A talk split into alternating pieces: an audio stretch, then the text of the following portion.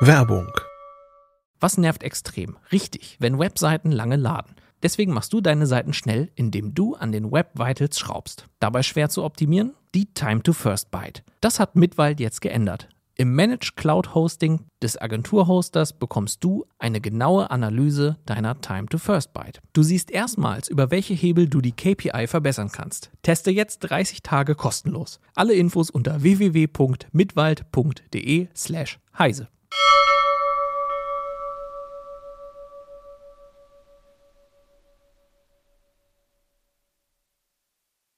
Heute in CT Uplink reparieren wir Smartphones.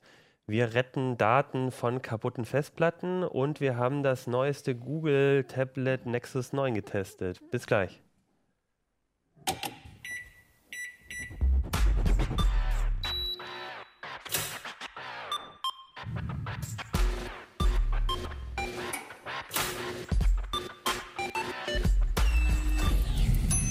CT Uplink. Hey, herzlich willkommen bei CT Uplink. Mein Name ist Achim Bartschok und wir reden heute in CT Uplink wieder über die CT, über die CT 24 nochmal. Ähm, und da haben wir letzte Woche noch gar nicht so richtig über die Titelthemen geredet und das wollen wir heute nachholen. Mit mir dabei sind heute Hannes Schorle. Lutz Labs. Und Christian Wölbert. Ja, es ist eine sehr hardwarelastige Runde, sehr hardwarelastige Sendung. Ähm, und äh, wir sind alle zumindest früher mal im Mobilressort bei uns gewesen. Das ist ja fast schon so ein, so ein Heimspiel für uns. äh, Lutz, du bist äh, inzwischen ein bisschen mehr bei den, äh, bei den Sachen, so Festplatten, Datenspeichern ja, und sowas. Ich habe mich aus dem Mobilressort verabschiedet Du und mache jetzt mehr, mehr Hardware. Hardware. genau. Aber das läuft ja eh alles zusammen. Darüber reden wir gleich. Ähm, zuerst dachte ich, äh, wollen wir mal Smartphones reparieren. Christian, das ist ja dein Thema. Ähm, du reparierst bei uns jetzt eigentlich die ganzen Smartphones äh, uns der aller Kollegen und deren Freunde und deren Freunde. Ich schreib's auch gar nicht mehr, sondern immer nur noch. Geräte. Damit ist man ja immer sehr beliebt in der, in der Redaktion, wenn man sowas kann, ne? Ja, das stimmt. Es kamen tatsächlich schon ein paar Kollegen vorbei, aber Hannes kann das ja auch. Der hat ja auch schon einiges repariert und Lutz auch. Also ja, wir haben ja auch schon mal einen Artikel dazu gemacht. Ja, und Sachen beiden. kaputt gemacht. wenn, wenn ich nicht mehr weiter weiß, dann müssen die Kollegen ran. Und Okay. Ähm, ja, du hast für die CT äh, Smartphones repariert. Wie einfach ist denn das, selber das zu machen? es ist einfacher, als man denkt. Also wenn man es zum ersten Mal aufschraubt, kriegt man schon ein bisschen Respekt, weil die Schalter einfach so klein sind, die Stecker winzig sind und ähm, es ist ja auch irgendwie das Handy, was man braucht, wo die ganzen Daten drauf sind, was ein paar hundert Euro gekostet hat und ähm, plötzlich denkt man, oh Gott, wenn ich jetzt einmal zu feste drücke, dann ist es ein Totalschaden.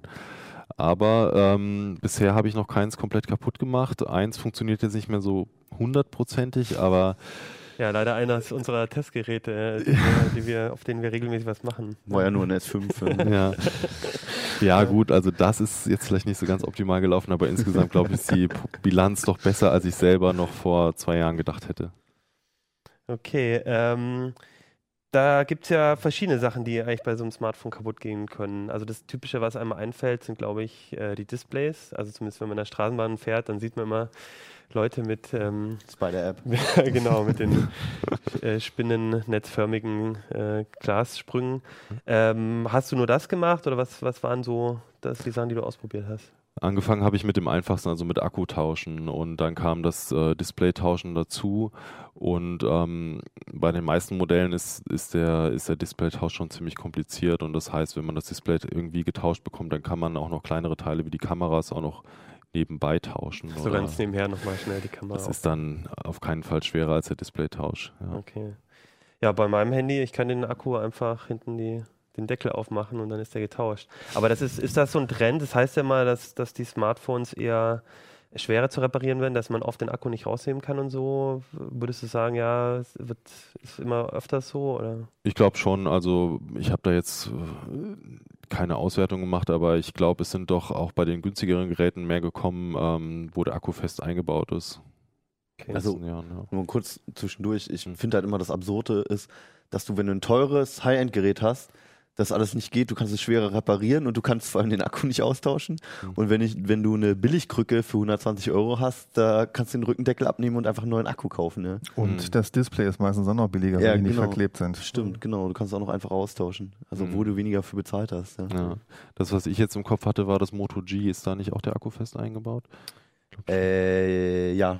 Obwohl man den Rückendeckel abnehmen kann. Ah, okay. Das ist noch absurder dann. Ja. Man muss vielleicht dazu sagen, also es gibt eigentlich keine klare Grenze zwischen fest eingebaut und leicht entnehmbar. Also gut, man kann sagen, mit oder ohne Werkzeug. Vielleicht ist das eher die äh, Mhm. bessere Trennlinie. Also ob ich es einfach mit der Hand rausnehmen kann oder ob ich das Werkzeug brauche. Und äh, selbst wenn man Werkzeug braucht, bei einigen Handys ist es dann trotzdem in ein paar Minuten gemacht und das finde ich dann auch noch akzeptabel.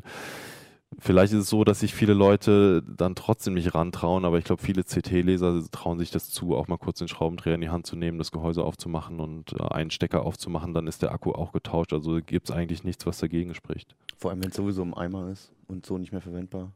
Gut, also ja, meistens ist ja nur der Akku schlapp und dann will man halt einen besseren Akku haben, einen neuen Akku haben und wenn das Handy dann natürlich einen Totalschaden hat, ist natürlich ärgerlich, aber die Wahrscheinlichkeit ist echt sehr gering. Also bei den iPhones dauert es 10 Minuten, die beiden Schrauben außen äh, abnehmen. Vielleicht kann man das ja mal ganz kurz in die Detailkamera halten. Du hast ja ein paar Handys hier Mhm. mal aufgemacht. Das ist jetzt ein iPhone Genau, und das ist der Deckel, der Vier oder 4S. 4S, ja. Ja. Beim 4 ist es genauso. Ähm, da sind wir. Genau, um das So. jetzt so aufzukriegen, also wir haben jetzt einfach nur, die, du hast nur die, die Glasscheibe vom Rücken abgenommen ähm, und jetzt sehe ich schon den Akku, da kann man den wahrscheinlich relativ easy dann wechseln und äh, Kamera, glaube ich, kommt man auch relativ leicht ran. Hm, Ach so, ich hab's falsch rum. genau. da oben ist die Kamera. Ja. Also bei dem iPhone 4 und 4S ist es wirklich ziemlich easy, den Akku zu tauschen, weil man da die Rückseite abnimmt. Genau, wie hast du die, da war- waren mit ein paar Schrauben verbunden? Oder? Zwei Schrauben einfach rausgenommen. Okay. Also hier, ist, hier ist sogar noch so eine Hilfe ne, zum Rausziehen, so eine Plastikhilfe. Genau, das ist auch da ziemlich ist. praktisch, weil man dann äh, in den meisten Fällen nicht mit so einem Hebel an den Akku ran muss. Was weißt du ja auch, Hannes, ne? es kann daneben gehen. Wenn man, Verboten, so ein Ding. Ja, Ja, Aber wo du gerade sagst, Schrauben, war das nicht so, dass Apple irgendwelche Spezialschrauben eingeführt hatte? Ja, die äh, denken sich immer neue Schrauben aus und äh, zum Glück liegt, äh, liegen die Schraubendreher dann meistens den Ersatzakkus bei. Also das sind Ah. halt ähm, diese Pentalob-Schrauben, dafür hat man normalerweise zu Hause keinen Schraubendreher, aber wenn man den Akku bestellt äh, im Internet, Mhm. dann hat man meistens den richtigen Okay. Schraubendreher inklusive. Also selbst so diese Mini-Torx-Schraubendreher, die habe ich dann, also zumindest vor ein paar Jahren noch nicht zu Hause gehabt und ich weiß nicht, wie das den anderen Lesern so geht hier. Mhm. Ja, Okay, aber das heißt, wenn man die Ersatzteile hat, dann hat man in der Regel auch das Werkzeug. Man kann ja auch so Werkzeugpacks kaufen. Und ähm, wo kriege ich jetzt die Ersatzteile her? Ja, das ist leider einerseits sehr einfach, weil man sie einfach online bestellen kann und da gibt es eine riesen Auswahl. Andererseits ist es aber auch ziemlich kompliziert, weil man nicht genau weiß, was einen erwartet. Zumindest bei den iPhone-Ersatzteilen ist es so, dass äh, man nicht an die Originalteile von Apple rankommt, sondern man kommt an irgendwelche Teile heran. Manche Händler behaupten auch, sie hätten Originalteile. Ich meine aber, das stimmt nicht. Also ich habe äh, nicht den Eindruck, dass man wirklich Originalteile bekommen kann auf dem freien Ihr Markt. habt euch die ja auch angeguckt und da gab es ja auch Qualitätsunterschiede, ne? Genau, also wir haben äh, uns Akkus und Displays näher angeschaut, für hauptsächlich fürs iPhone, aber auch für ein paar Android-Modelle. Und da kam raus, dass die Teile, die man online bekommt, dass die nicht Originalqualität bieten, sondern es gab eigentlich zwei Kategorien. Einmal waren es einfach die nachgebauten Teile, ähm, wo dann zum Beispiel die Displays ähm, ganz andere Farbwiedergabe haben, äh, viel dunkler sind, viel schlechtere Blickwinkel haben. Was wir aber auch gefunden haben, sind Originalteile, die repariert oder refurbished oder wieder aufgearbeitet worden waren. Das heißt, genau, also da hat man dann Ersatz, in Prinzip ein Originalteil, aber es ist ähm, vielleicht auch schon in Ge- Benutzung gewesen und man hat da kein. kein Genau, also bei den Displays ist es so, dass, ähm, dass das Panel, also das LCD-Panel, was mir mein Bild anzeigt, dass das wirklich original ist, aus einem iPhone, wahrscheinlich von irgendjemandem, dem es mal runtergefallen ist, ähm, dass dann aber eine neue Scheibe draufgeklebt wurde und meistens muss dann auch die Hintergrundbeleuchtung ausgetauscht werden, weil Okay. der Kleber auf die Rückseite gelaufen ist und man dann Streifen auf dem Display hat. Und zumindest bei den Displays, die wir getestet haben, war die neue äh, Hinterleuchtung dann dunkler und das ist dann schon ein spürbarer Unterschied zum Original. Ja, ich weiß noch, wir hatten das ja auch ähm, bei einem gemeinsam gemessen und da war ja sogar so, dass ähm, dass die, dass, dass, dass, dass der, der Blickwinkel ganz, ganz schlecht war. Vielleicht können wir das einfach nochmal einmal auf der Kamera zeigen. Ich habe hier gerade die, die Diagrammbilder. Ähm, ähm, brauchen wir jetzt nicht groß erklären, aber ähm, das, der Unterschied ist, dass bei dem einen Bild, wo es sehr rot alles ist, da sieht man halt äh, über da, wo es rot ist, heißt, aus den Winkeln gibt es eine, gibt's einen guten Blickwinkel. Und man sieht beim einen ist das relativ groß, dieser Bereich, wo man einen guten Blickwinkel hat, und beim anderen ist das wirklich nur, wenn man ganz direkt drauf guckt. Und das war wirklich so, wenn man dann von der Seite geguckt hat, ist das komplett das Bild fast Ja. nicht mehr zu sehen gewesen. Ja, Ne? den Unterschied hat man mit bloßem Auge Mhm. sofort gesehen. Und das war eins von den nachgebauten Displays, also nicht eins von den reparierten Ah, okay. Originaldisplays, sondern eins von den nachgebauten. Und ähm, man weiß leider vorher nicht, was man bekommt, Ja. wenn man diese äh, Ersatzteile bestellt. Also man muss natürlich die Bewertungen lesen und wenn man Glück hat, äh, kann man es daraus ableiten, aber man kann sich nicht sicher sein. Genau. Kann man es Ja. irgendwie am Preis festmachen? Auch nicht. Ja, also ich habe den Eindruck, ähm, dass man von den ganz billigen doch eher die Finger lassen sollte, aber dass es auch keine äh, Erfolgsgarantie Mhm. ist, wenn man jetzt statt 18 Euro, was so Mhm. ungefähr die billigsten sind, dann vielleicht 20, 30, 35 ausgibt, ist die Chance äh, höher, dass man ein gutes erwischt auf jeden Fall, aber man muss es halt einfach ausprobieren. Ähnlich bei den Akkus auch. Also die, die, wir hatten ja zusammen auch noch Akkus getestet und die Akkus, die so zumindest in Richtung des Originalpreises gingen, waren ja auch alle in Ordnung. Ja, Wir hatten einen für einen Euro noch bestellt, der ist leider nie angekommen aus Hongkong. Aber ich wäre mal gespannt gewesen. So. ja, Man sollte, glaube ich, nicht zu viel Geld daran sparen dann. ja. Okay, das heißt, ähm, ein bisschen in die Bewertung gucken auf den Seiten. Hm. Ähm, ihr habt ja auch ein paar, also die, die ihr getestet haben, die stehen auch in der CT, aber wahrscheinlich ist es eh, das ist ja nur ein Mini-Ausschnitt. Es gibt so viele, dass man ähm, sich daran ja auch nicht alleine festhalten kann. Das heißt, Bewertung gucken und dann hoffen und vielleicht damit rechnen, dass man eins, auch mal eins erwischen kann, was nicht so gut ist und dann nochmal ran muss. Ne? Genau, also der Test war eher stichprobenartig Ja. gedacht. Ähm, wir konnten nicht den ganzen Markt abdecken, aber wir wissen jetzt ungefähr, dass es ähm, bei den iPhone-Akkus, dass es da bei den älteren Geräten sehr schwer ist, einen Akku zu finden, der ähm, an die Originalkapazität rankommt. Und ähm, ja, bei den Android-Geräten hatten wir ein bisschen mehr Glück. Also da waren auch ähm, nachgebaute Akkus von aktuellen Geräten echt gut. Ähm, und dann gibt es natürlich auch äh, die Geräte, wo man den Akku einfach mit der Hand rausnehmen kann und äh, zum Beispiel bei Samsung, was Ja. ja. super ist. Und da kann man dann auch direkt bei Samsung einen Originalakku kaufen und der es kostet dann 30 Euro ungefähr, ist natürlich schon deutlich teurer, aber hat dafür auf jeden Fall einen Originalteil. Ja, ähm, klingt doch schon mal gut. Jetzt sagen wir mal, ich habe doch nicht so ganz das Händchen fürs Reparieren. Hm. Ähm, es, also wenn ich durch die Stadt fahre, da ich habe das Gefühl, es gibt fast schon mehr so diese Handy-Reparierstationen, als es ähm, O2-Shops oder oder oder Casinos. Äh, Läuft die Gegend drauf an. wahrscheinlich. Ähm, das scheint ja echt ein Phänomen zu sein, habe ich das Gefühl in den letzten Jahren. Ist das ist das eine gute Alternative, wenn man jetzt sagt, okay, Hm. Klar, wahrscheinlich ist es ein bisschen billiger, wenn man das selber repariert, nehme ich an. Ja, also das ist Fall. der das Vorteil, ist die dass man billigste Lösung, ja. die billigste Lösung. Hm. Ähm, zum Hersteller selber zurückschicken ist wahrscheinlich recht teuer. Genau, Und dazwischen liegen diese Läden. so ist, Ist es. das, habe ich gut, ich habe deinen Artikel gut gelesen, sehe ich. Ja.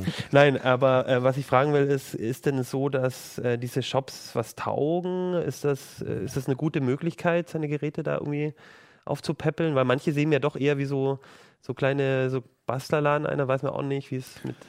Umgebaute Imbissstuben.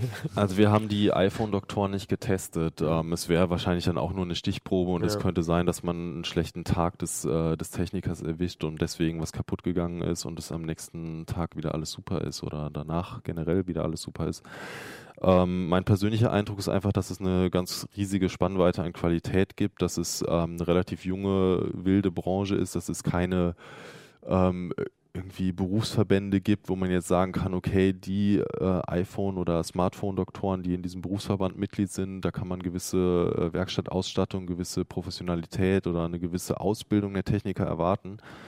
Ähm, bei diesen freien Werkstätten scheint es das noch nicht zu geben und da gibt es einige Überraschungen. Also ich war in einer, wo ich dachte, hier würde ich mein Handy nie hingeben, da lag also alles kreuz und quer und ähm, es sah einfach total chaotisch aus und ich konnte mir nicht vorstellen, dass man da anständig reparieren kann. Und ich habe auch welche gesehen, die super professionell organisiert waren und kann natürlich sein, dass die vorher extra aufgeräumt haben. Aber ich glaube, es gibt einfach einen riesen Unterschied an Qualität Okay. Das kann ja auch jeder machen, ne? Nur jeder kann so laden im Prinzip auch. Man braucht ja keine Qualifikation dafür. Hey, Ja, Das können wir doch machen. Könnten wir haben wir alle machen, schon unsere Handys. Ja, wir haben ja hier in der Arbeitszeit auf Heisekosten trainiert und jetzt Ja, genau. Genau. Ja, okay, aber, aber äh, also du, du sagst, es gibt du hast dir welche angeguckt und da Mhm. die machen durchaus gute Arbeit, kann man jetzt nicht pauschal sagen, aber Mhm. geht so. Ähm, äh, was So, ist, äh, vielleicht nur ganz kurz, wie man es rausfindet, welcher Laden gut ist, wie du schon geschildert hast. Vielleicht sollte man einfach so ein bisschen aufs Gefühl hören. Ne? Mhm. Wenn da jetzt so die Butterstulle noch auf, auf der Werkbank liegt, ist es wahrscheinlich nicht das beste Zeichen. Ja. Aber Also wenn man in die Werkstatt reingucken darf, kann man ja ruhig mal fragen, ist Ja, das ja. sicher ein gutes Zeichen. Ähm, aber ich würde auch ähm, auf die Bewertungen achten, wo, aber nicht nur, weil die ja natürlich auch leider äh, manipuliert sein können. Ähm, man sollte halt einfach mit den Leuten reden, sich die äh, Geschäftsbedingungen erklären lassen, ähm, versuchen ein Gefühl dafür zu bekommen, dass der, ähm, dass der Techniker oder dass die Werkstatt auf jeden Fall, wenn irgendwas schief geht, die Kosten natürlich übernehmen muss. hm, Also da sollte man nicht drum rum diskutieren. Es gibt auch Werkstätten, die versuchen, eine ganz günstige Display-Reparatur zu machen, weil sie nur die Frontscheibe austauschen, statt Mhm. das komplette Display inklusive LCD. Die Scheibe zu tauschen ist natürlich viel billiger, aber es kann halt auch eher mal schief gehen. Und dann sollte man halt nicht das als Kunde bezahlen müssen, sondern dann sollte die Werkstatt den Schaden bezahlen. okay. Ähm, vielleicht abschließend noch eine Sache, die du in den Artikel auch geschrieben hast, die ich ähm, auch ganz spannend fand ähm, oder, oder ganz treffend fand, war, äh, klar, es ist billiger auch selber zu reparieren, aber ähm, man hat so ein bisschen gemerkt, als du es geschrieben hast, es macht halt auch einfach Spaß, mal sich mit dem Gerät Genau. auseinanderzusetzen und basteln. Mhm. Und das finde ich einen ganz wichtigen Punkt, weil ich glaube, wir alle haben für die Arbeit, aber vielleicht auch privat schon mal irgendwas repariert. Also ich habe auch mal von einer, irgendwie von einer Freundin habe ich mich, äh, hatte ich hatte, hatte ein Handy, da dachte ich, jetzt probiere ich es auch mal und habe es äh, repariert. Das war echt ein Gewurschtel, aber danach war es war echt ein gutes Gefühl und ich habe halt mal ins Handy reingeguckt. Ich bin ja sogar gelernter Informationselektroniker, von daher das ist ein altes äh, Gefühl. Du hast dann mich, auch keine ja. Überraschung hinter der. Displayscheibe Ja. gefunden. Aber das Gefühl hört auch nie auf, oder? Das gehört nie auf, nein, Ja. aber. Das hat nämlich auch der äh, eine iPhone-Doktor gesagt, ähm, also Smartphone-Doktor, der repariert alles Mögliche. Er meinte auch nach der tausendsten Reparatur ist ein absolutes Glücksgefühl und das ist das der, der Spaß am Job. Und äh, bei mir, bei meinem Handy beim ersten Mhm. Mal war es halt äh, auch ein total cooles Gefühl und ähm, ich würde das jetzt immer wieder machen, ähm, nicht beim nagelneuen Gerät, aber sobald ich mein Handy zwei Jahre habe oder so, würde ich es immer selber reparieren. Einfach, ähm, weil es unglaublich viel Mhm. Spaß macht und weil es einem irgendwie das Gefühl gibt, man hat ähm, so ein bisschen Autonomie, also man hat, ist jetzt nicht davon abhängig, dass mir irgendjemand hilft, der sich damit besser auskennt als ich oder den ich dafür bezahle, sondern hm. ich mache es einfach selbst und ähm, auch wenn ich dann nicht genau weiß, wie das Handy jetzt im Einzelnen im Detail funktioniert, weiß ich auf jeden Fall viel mehr als vorher und habe mir einfach selbst geholfen. Mhm. Du hast gerade gesagt, ähm, wenn du es zwei Jahre hast, ähm, wegen der Garantie. Also das heißt, während der Garantiezeit ist es vielleicht keine gute Idee, weil man dann die Garantie verliert, Mhm. aber danach genau, ja. Ja, man verliert ja leider die, äh, den Garantieanspruch, wenn man es Logischerweise, einfach ja. aufschraubt. Aber danach, ähm, denke ich, spricht eigentlich nichts Okay. gegen die Selbstreparatur. Okay, dann würde ich sagen, ähm, geht mal alle schön Handys reparieren. Du hast auch in der, in der CT haben wir auch ein paar ähm, äh, ganz konkrete Anleitungen für ein paar Handys. Ich glaube, ein S3 war dabei und ein iPhone und alles. Ähm, aber auch generell Tipps. Und wenn ihr es nicht selber bauen könnt, dann geht zum iPhone-Doktor oder schickt es an Christian, der macht es dann für euch. Äh, nein, bitte schickt euch nicht, bitte schickt uns nicht eure kaputten Telefone. Ähm, und ähm, wenn ich jetzt so ein kaputtes Smartphone habe, dann habe ich ja oft auch das Problem, dass die Daten auf dem Gerät vielleicht nicht mal nicht mehr rankomme. Und mit diesem Problem hast du dich ja auseinandergesetzt, Lutz. Ja, das war jetzt ja, eine ja, schöne das Überleitung. getan. Das war wirklich wunderbar. Ja. ja. Also nehmen wir dann, dann nehmen wir doch gleich den Beispiel Smartphone kaputt. Wir nicht nur das Display, sondern irgendwie geht es gar nicht mehr an. Ähm, jetzt habe ich natürlich das Pro- äh, gerade hatten wir eine Kollegin bei uns, die genau mit diesem Problem hatte, dass Mhm. dann die Daten auch nicht mehr so richtig rangekommen ist. Was mache ich denn da? Ähm, klar, Backup sollte ich vorher gemacht haben. Wir wissen alle, dass es dann halt doch nicht passiert. Ähm, wie komme ich denn jetzt an die Daten ran? Kommt drauf an, was noch geht mit dem Smartphone natürlich. Also wenn man, äh, wenn sich es noch einschalten lässt, dann sollte es kein Problem sein. Wenn nur das Display kaputt ist, kommt man vielleicht per USB dran. Mhm. Und wenn alles kaputt ist, dann äh, wird es schwierig.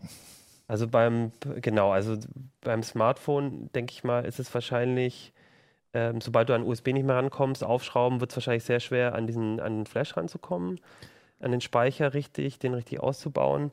Ähm, das ist ja ein generelles Problem. Früher bei der Festplatte war das ja alles noch ein bisschen einfacher, oder? Also bei USB-Sticks, SD-Karten ähm, gibt es trotzdem so ein paar Strategien, die ich mache. Damals, als die Smartphones noch Festplatten hatten. Also, wie, wie, wie, ist denn das? Wie ist denn das? Also gibt es überhaupt Strategien, an Daten noch mal ranzukommen, wenn, wenn das Gerät ähm, jetzt erstmal nicht mehr angeht, wenn der Controller vielleicht auch. Ja, man muss da so ein bisschen unterscheiden, wie, über welches Gerät wir jetzt gerade reden. Okay. Also, ähm, weiß ich, fangen wir mit der Festplatte an. Okay, dann fangen wir, Fangen wir mit der genau Festplatte am an. Anfang an bei der Festplatte. Ähm, fangen wir mit an, dass wir einfach gelöschte Daten haben. Also Oder dass wir einfach vielleicht eine Formatierung verloren haben.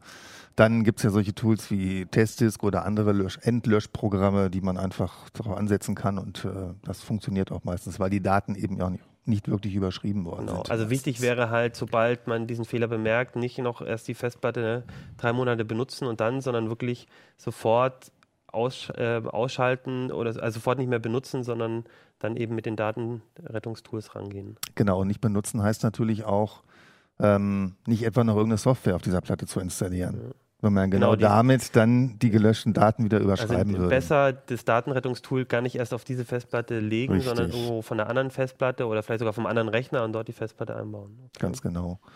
Und ähm, dann kann man mit solchen Tools relativ einfach die Sachen wiederherstellen. Es gibt Spezialtools, die Partitionen wiederfinden, die sich auf Filme oder, oder auf Fotos spezialisiert haben. Ähm, die meisten Tools sind kostenpflichtig, ähm, bieten aber eine, so eine, meistens so eine, so eine Testversion, wo man dann eben mal gucken kann, was sie denn wieder rausrücken würden, wenn man sie denn bezahlt hätte. Ganz fieser Trick, ja. Ganz, ganz fieser Trick, aber es ist ja auch okay. Also Ja, im Endeffekt, wenn einem, also man kann natürlich auch, wenn gar nichts mehr geht, die Daten oder die Festplatte zu einem Datenretter schicken und da ist man dann gleich ein paar hundert Euro los. Und da ist dann irgendwie vielleicht zwischen 20, 30, 70, 90 Euro äh, für die Lizenz ähm, noch ganz gut angelegt. Wenn man Mhm. auch eben vorher weiß, dass das Ganze Erfolg haben wird. Okay, das ist, ähm, und der Datenretter macht ja eigentlich irgendwas anderes noch? Der geht dann ein bisschen forensischer Ähm, irgendwie ran an die Daten dazu. Unterschiedlich. Es gibt ja auch in der ist unterschiedlich, je nachdem, was eben los ist. Ne? Ja, genau. Also der Datenretter kommt erst zum Einsatz, wenn, wenn wirklich die Hardware kaputt ist, würde ich sagen. Mhm. Ähm, da gibt es ja auch nochmal wieder zwei verschiedene oder mehrere verschiedene Fälle. Wir haben ja zum, den Fall eines Kollegen gehabt, der hat wohl die Platte, irgendeine externe Festplatte mal aus Versehen mit einem Notebook-Netzteil versorgt. Da ist halt eine Schutzdiode kaputt gegangen. Wenn man weiß, dass das so sein kann, dann kann man die einfach rausrupfen und die Platte läuft wieder. Ach so, okay. Ja. Weil die Das machen einfach einen Lösung, Kurzschluss, genau. Ähm, wenn die Platte hingegen natürlich anfängt zu klackern und merkwürdige Geräusche von sich zu geben, dann ähm, ist wahrscheinlich mit, mit Ja. Hausmitteln erstmal nicht mehr viel zu machen. Wenn die Daten nicht so wichtig sind, muss man halt vorher, das muss man sich als erstes Ja. überlegen. Also als erstes Ruhe bewahren und dann überlegen, wie wichtig sind die Daten. Ja. Dann äh, kann man auch gucken, ob man vielleicht eine baugleiche Platte hat und man kann sogar Köpfe umschrauben und Uh, das klingt. es klingt so, als ob man das machen kann. Das kann man auch machen. Und äh, diese, diese Mythen mit dem Reinraum, den man dazu unbedingt braucht, die sind Mit äh, dem was? Reinraum.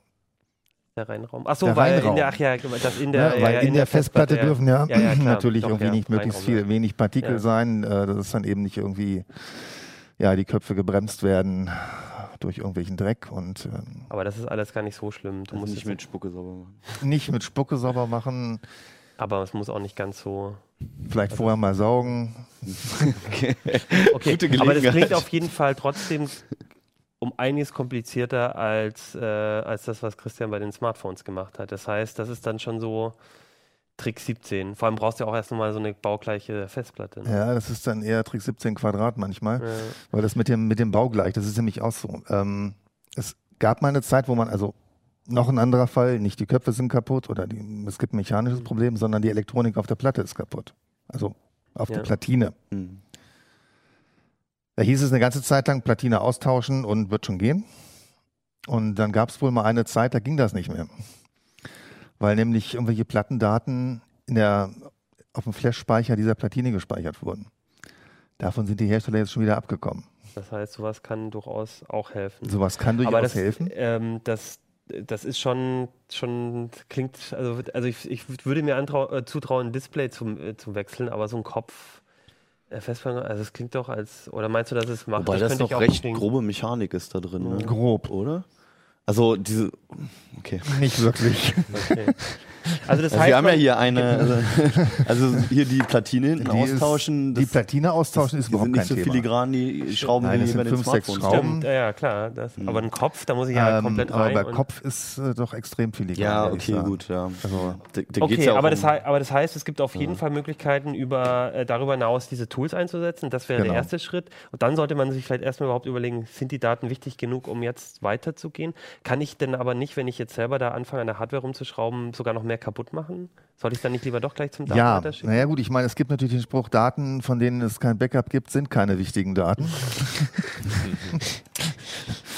ähm, Oh, aber klar, man muss natürlich erstmal sehen, was sind das für Daten und wenn man erstmal anfängt, die Platte zu öffnen, dann sollte es sich wirklich nicht mehr um wichtige Dann- Daten handeln. Dann solltest du dich darauf einrichten, dass du sie nicht wiederbekommst. nicht wieder bekommst. Okay. Das ist was für Bastler, das ist was für Leute, die mal Spaß haben, so eine Platte aufzuschrauben und gucken, ob es geht.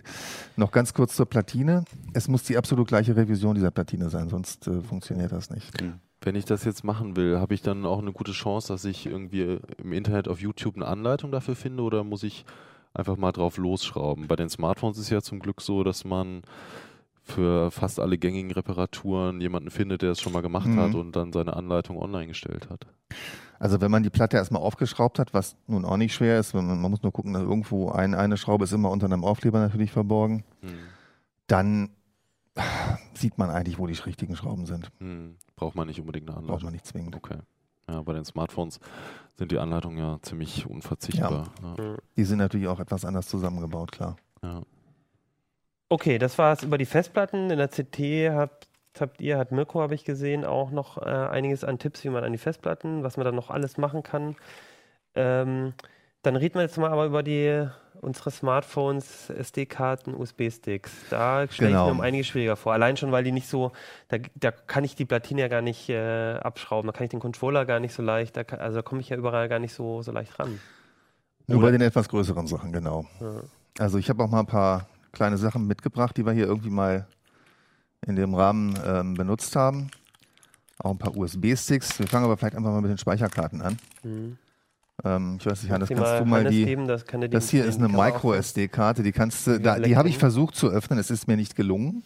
Du musst, glaube ich, noch näher ran. Da äh, musst du, glaube ich, noch näher ran. Ja, Also dann das sagt ist er nicht ich aber nicht. jeder, Okay, jeder hat Jeder kennt so ein Ding und ja. äh, wer eine defekte. Karte hat, kann ja mal spaßeshalber Warm zum Schmirgelpapier greifen.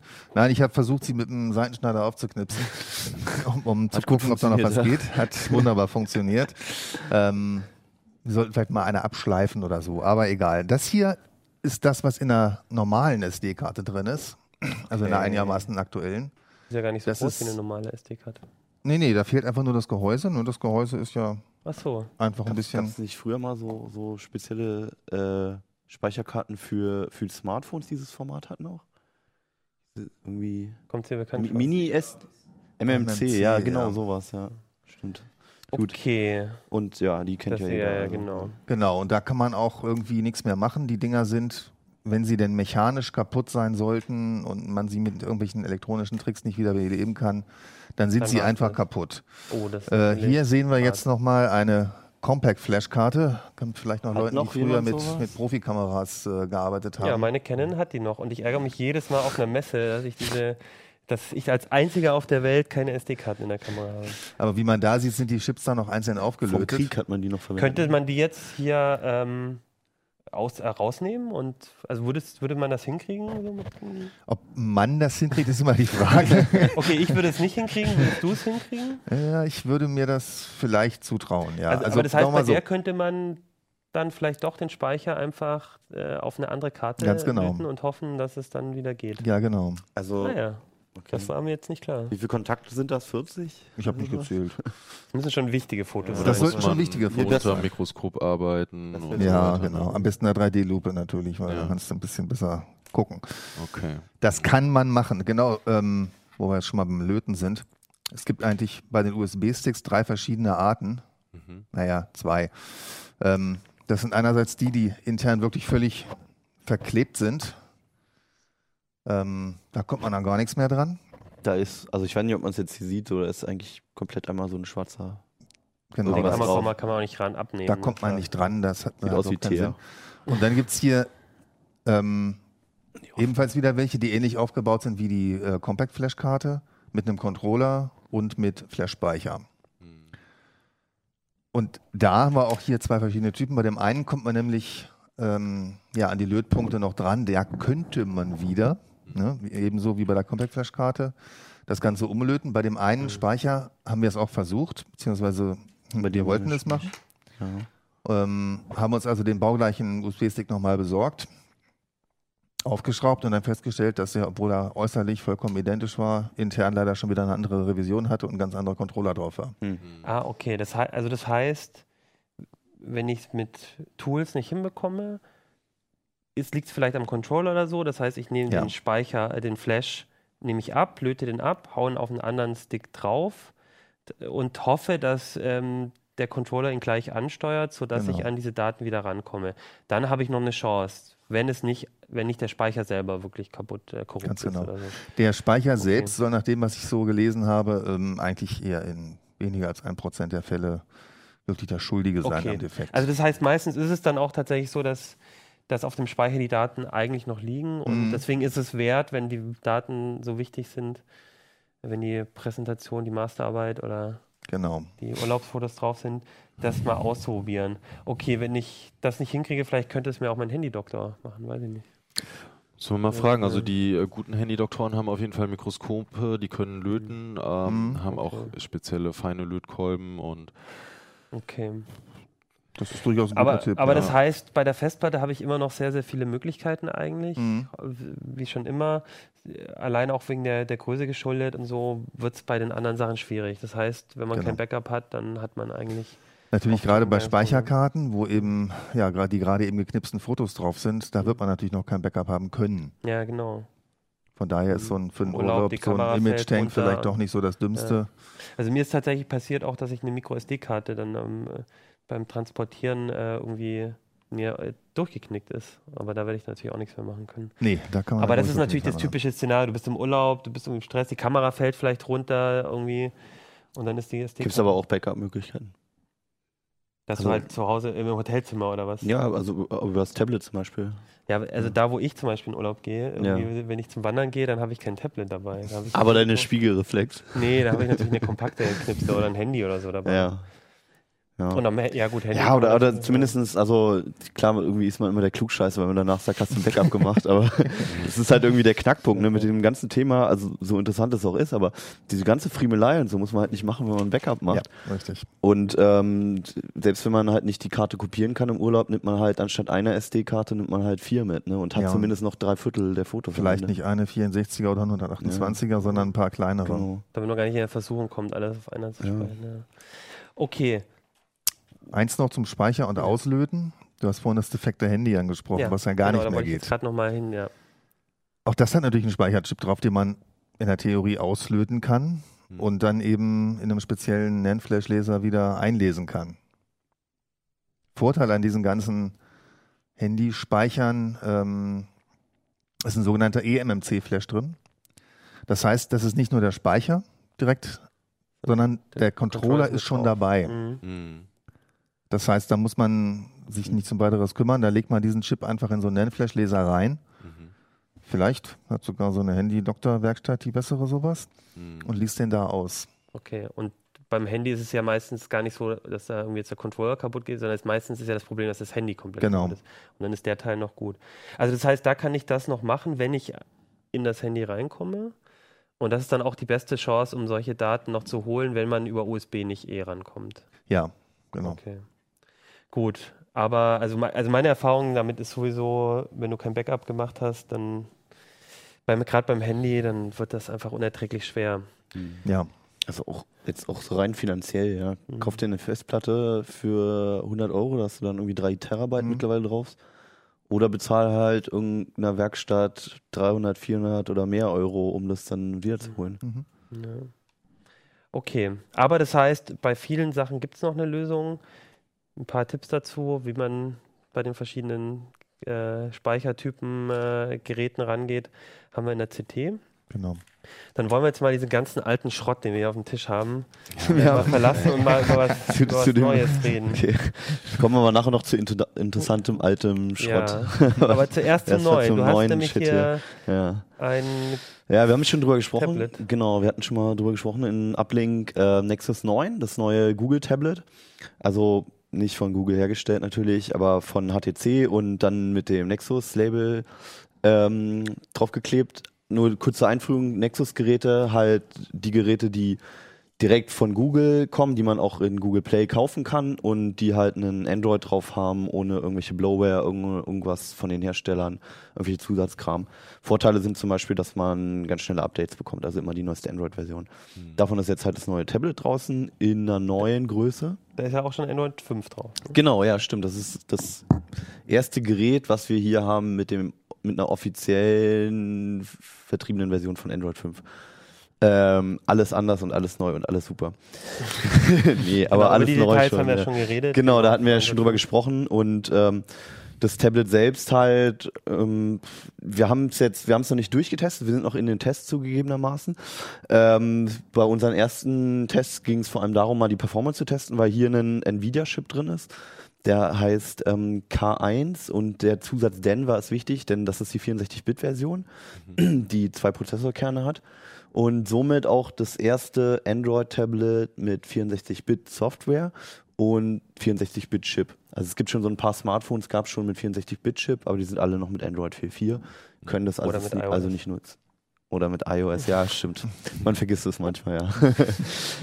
ähm, ja, genau. Und das erste, also der Anfang war erstmal ein paar Benchmarks zu machen. Wir haben halt eine spezielle Core-Mark-Version, die nur die Prozessorlast misst und dann haben wir halt noch so ein paar Grafik-Benchmarks und ähm, wir hatten auch schon mal einen Tegra, also Tegra K1-Chip von Nvidia hatten wir da, in diesem Nvidia-Shield. Hatten wir auch in der Sendung schon, genau. Genau, hatten wir da auch schon da, in 32-Bit-Version allerdings, was recht gut abgeschnitten hat. Und dieses Ding hat jetzt zumindest bei den Prozessor-Benchmarks hat es jetzt noch besser abgeschnitten. Nämlich, du hast jetzt auch gerade hier die Werte, ähm, über 10.000 Punkte im Single-Thread-Modus. Das ist das erste Mal. Single Das- Thread heißt, da läuft nur ein Kern, das heißt, du misst genau, was ein Kern für sich Genau. kann. Und nicht Du hast eine einzige Aufgabe, Genau. die entsprechend auch nicht aufgeteilt werden kann, sondern von einem einzigen Ja. Äh, CPU-Kern auf verarbeitet wird. Und ähm, da sieht man es auch, selbst das iPad Air 2, was bislang das schnellste Tablet war, was wir da hatten, das schnellste ähm, ARM-Tablet, ähm, hat 9800 Punkte. Ähm, ist halt nochmal was draufgekommen. In der Praxis bedeutet das, dass alles super flüssig läuft. Spiele laufen sowieso, gar kein Problem. Die Grafik, der Grafikchip ist auch nochmal recht stark. Ähm, die Überraschung war dann aber im Test, dass es so an sich gut lief, aber wir immer wieder so kleinere Ruckler hatten. Also so auf einer Webseite oder selbst wenn du auf der Bedienoberfläche mal gescrollt hast. Das passiert nicht dauernd, aber alle paar Minuten lang. Wenn man aus App rausgewechselt hat oder in eine App rein, hat es recht lang gedauert. Also wir sprechen hier von, Sekundenbruchteilen, aber es war halt merkbar einfach, wenn man andere High-End-Devices kennt Okay. halt. sollte Und- eigentlich passieren. ja, Fall. bislang können wir es auch noch nicht erklären. Ähm, als wir es eingeschaltet haben, kam gleich ein Update von Android, sogar 300 Megabyte groß, ohne irgendwelche Hinweise, ob es Bugfixes waren oder so, wir wissen es nicht. Ähm, und ähm, ein ähnliches Verhalten hat zum Beispiel das LG G3 damals gezeigt, also ein High-End-Smartphone mit schnellem Prozessor, aber auch hochauflösendem Display. War an sich auch flüssig, aber hatte immer diese kleinen Macken halt, was man eigentlich zu der Hardware nicht so ganz gepasst hat. Ja. Und hier ist es halt auch immer noch der Fall. Es ist jetzt kein schwerwiegender Fehler, aber es ist halt nicht das, was man von so einem absoluten High-End-Gerät erwartet. Und es ist halt auch überraschend, weil es gegen die Benchmark spricht. Ja. Ja, wahrscheinlich ähm, möglicherweise dann doch ein, ein eine Software-Sache. Ein Also, Update könnte es beheben. Genau, also wir, wir wissen es nicht, aber es, es weist so auf, auf ein Ja, okay. Softwareproblem hin, was und es könnte gut sein, dass es bald behoben wird mit einer nächsten Android-Version. okay, das ist ja schon mal spannend. Genau. Genau, und sonst, das Gerät ist ja wahrscheinlich ähm, Ja, halt also ein Tablet. Genau, ja, ja, ja. Sehen ja alle gleich aus heutzutage. Genau, also noch, noch höhere Auflösung als Full HD haben sie ja mittlerweile alle. Ähm, das Android 5 d- kann man sich im Internet angucken. Wir haben, Mhm. wir haben da schon viele Screenshots gehabt, aber ich versuche es mal einzufangen. Das Gerät ist zu groß. Man sieht viele Fingerabdrücke. 9 Zoll ist zu groß, jetzt fängt die Diskussion wieder an. also, Für ähm, die Kamera ist es zu groß. ähm, man, also es hat, dieses Android 5 hat so einen ganz eigenen Stil. Ähm, das man sieht es jetzt hier beim, beim Kalender, da wechselt halt immer das Hintergrundbild oder man sieht es auch Ja. nicht. So, hier. Zeig alle unsere Ähm, ja, stimmt. Was haben wir Ähm, morgen? Hier ist Neujahrstag am 1. Januar bei uns. Ähm, und ähm, diese ganzen Bilder, ich finde, das tangiert immer so zwischen, oder das wechselt immer so zwischen Kinderbuch und ähm, also ich bin in Berlin aufgewachsen, da gibt es noch im Ostteil, gibt es an manchen so Häuserwänden so, so Arbeiterbilder, wo irgendwelche Arbeitsszenen Mhm, dargestellt mhm. wurden und das erinnert einen irgendwie, dieser ganze Stil erinnert einen danach. So. Ist halt wie immer Geschmackssache. Sozialistischer Realismus. Ja, stimmt, genau, das ist, äh, das ist der Begriff dafür. Ja. Okay, das Ich hab hätte mich jetzt auf dem Google-Gerät nicht erwartet, aber Ja. Ich habe mich bisher noch nicht so, äh, nicht so dran, äh, dran angewöhnt, Ja. muss ich sagen. Also Aber ich, es ist, es ist halt alles so zweidimensionaler Look, Mhm. wie man es von iOS auch jetzt kennt. okay. Ähm, wie gesagt, wir sind noch in den Tests zu Laufzeiten Okay. und Display möchte ich noch nicht so viel sagen. Wir haben da gerade noch, sind gerade noch am Testen. Ähm, vielleicht das einzige noch diese Displaygröße, Mhm. halt jetzt knapp 9 Zoll. Die Diskussion bricht ja immer wieder los, vor allem bei den Smartphones, bei den Tablets und so weiter. Und so leid ich diese Diskussion bin, es ist trotzdem bei diesem Tablet wieder, wenn man es in die Hand nimmt und davor ein iPad Mini hatte beispielsweise oder ein Nexus 7, auf einmal kommt es einem zu groß vor, ja. ja. Es ist komfortabel, aber irgendwann wird einem der Arm lahm. Im Gegensatz zu einem Tablet, was halt 7 oder nur 8 Zoll groß ist. Im Ich Endeffekt werden, groß ja, ja, ich auch. Im Endeffekt entscheiden es wieder die Kunden. Also ähm, 7 Zoll war mir zu klein und 9 Zoll ist mir zu groß, merke ich jetzt dabei. Ähm, wenn man dran interessiert ist an den Geräten, am besten, bester Tipp ist immer, geht bei Saturn oder Mediamarkt oder irgendeinem anderen Elektronikhandel einfach in den Laden und guckt es euch an und fasst es an. Was soll denn der Spaß kosten? Bisher waren die Nexus-Geräte eher günstig. Mhm. Ja, 400 Euro kostet es mittlerweile. Mhm. Oh, doch schon Es ist kein Schnäppchen mehr, es ist aber angemessen. Also jetzt nur so zum Vergleich, das iPad Air 1, was ja immer noch ein, ein Gerät ist, was total up-to-date ist, kostet auch 400 Euro. Aber es ist ein Paradigmenwechsel bei Google, weil früher, ich meine, das Nexus 7, das war ja nur wirklich ein Billiggerät, das war einfach also ein Schnäppchen. Und, man kann und, da viel ähm, spekulieren halt, ne? Das Nexus 6 kostet ja jetzt auch Genau, weit über Smartphone. 500 Euro, das Mhm. Smartphone. Anders als beim Nexus 5 noch. Es sind halt keine Schnäppchengeräte mehr, aber für die Ausstattung, die sie bieten, ist der Preis immer völlig angemessen. Ja, Ja. früher war es ja für, für Google anscheinend irgendwie äh, mehr so der, der Fall, dass die sagen, irgendwie, Leute, kauft, die, kauft diese Ja. Geräte, wir ver- brauchen die Hardware nicht. Also es waren bislang halt auch immer, es waren Geräte für Kenner quasi. Also es haben sich immer, es waren nie die großen Mainstream-Geräte wie die Galaxy S-Reihe von Samsung. Es waren halt oft Geräte, die sich, die sich Leute schon gekauft haben, die sich mit der Technik beschäftigt haben, die, die irgendwie die Preise verglichen haben, etc. Aber es war, ja, aber es war für, fand ich immer auch so ein, so ein Schnäppchen oder so ein Preistipp. Also ich weiß nicht, wie Ja, oft absolut, wir ja. empfohlen haben, Mhm. äh, wenn uns jemand gefragt hat und gesagt hat, was er ungefähr will, haben wir gesagt, hey, dann ist, ist das Nexus, Mhm. äh, Nexus 4, Nexus 5 sind irgendwie gute Geräte dafür. Ja. Und das ist jetzt nicht mehr so. Also ich, also äh, du hast es mit dem iPad verglichen, das iPad Mini, glaube ich, kostet ähm, genauso viel. Das iPad Mini 2 kostet sogar nur 300 Ja, Euro. und ich finde, ähm, und, und gerade auf dem Markt, bei den Tablets hat sich, ist immer iPad immer noch so stark.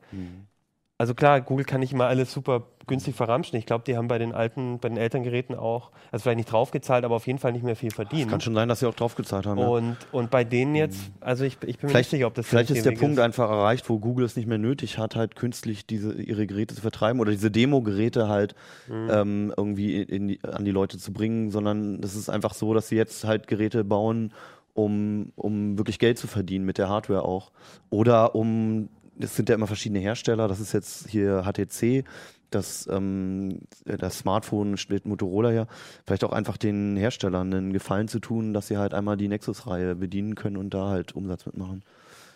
Man kann nur Ja. spekulieren, auf alle Fälle ist es ein Strategiewechsel. Früher waren die Nexus-Geräte auch teurer, also das Samsung, dieses Samsung-Gerät, dieses Samsung Galaxy Nexus, hat auch so viel gekostet wie ein äh, Galaxy S. Ähm, vielleicht war es auch einfach nur so ein Zwischenstopp mit diesen Schnäppchengeräten zwischendurch, um es mal kurz zu pushen und jetzt wieder ein bisschen wirtschaftlicher zu arbeiten. Mhm. Noch früher waren Damals. ja die Nexus-Geräte Ja. noch gar nicht mal äh, Nexus-Geräte. Genau.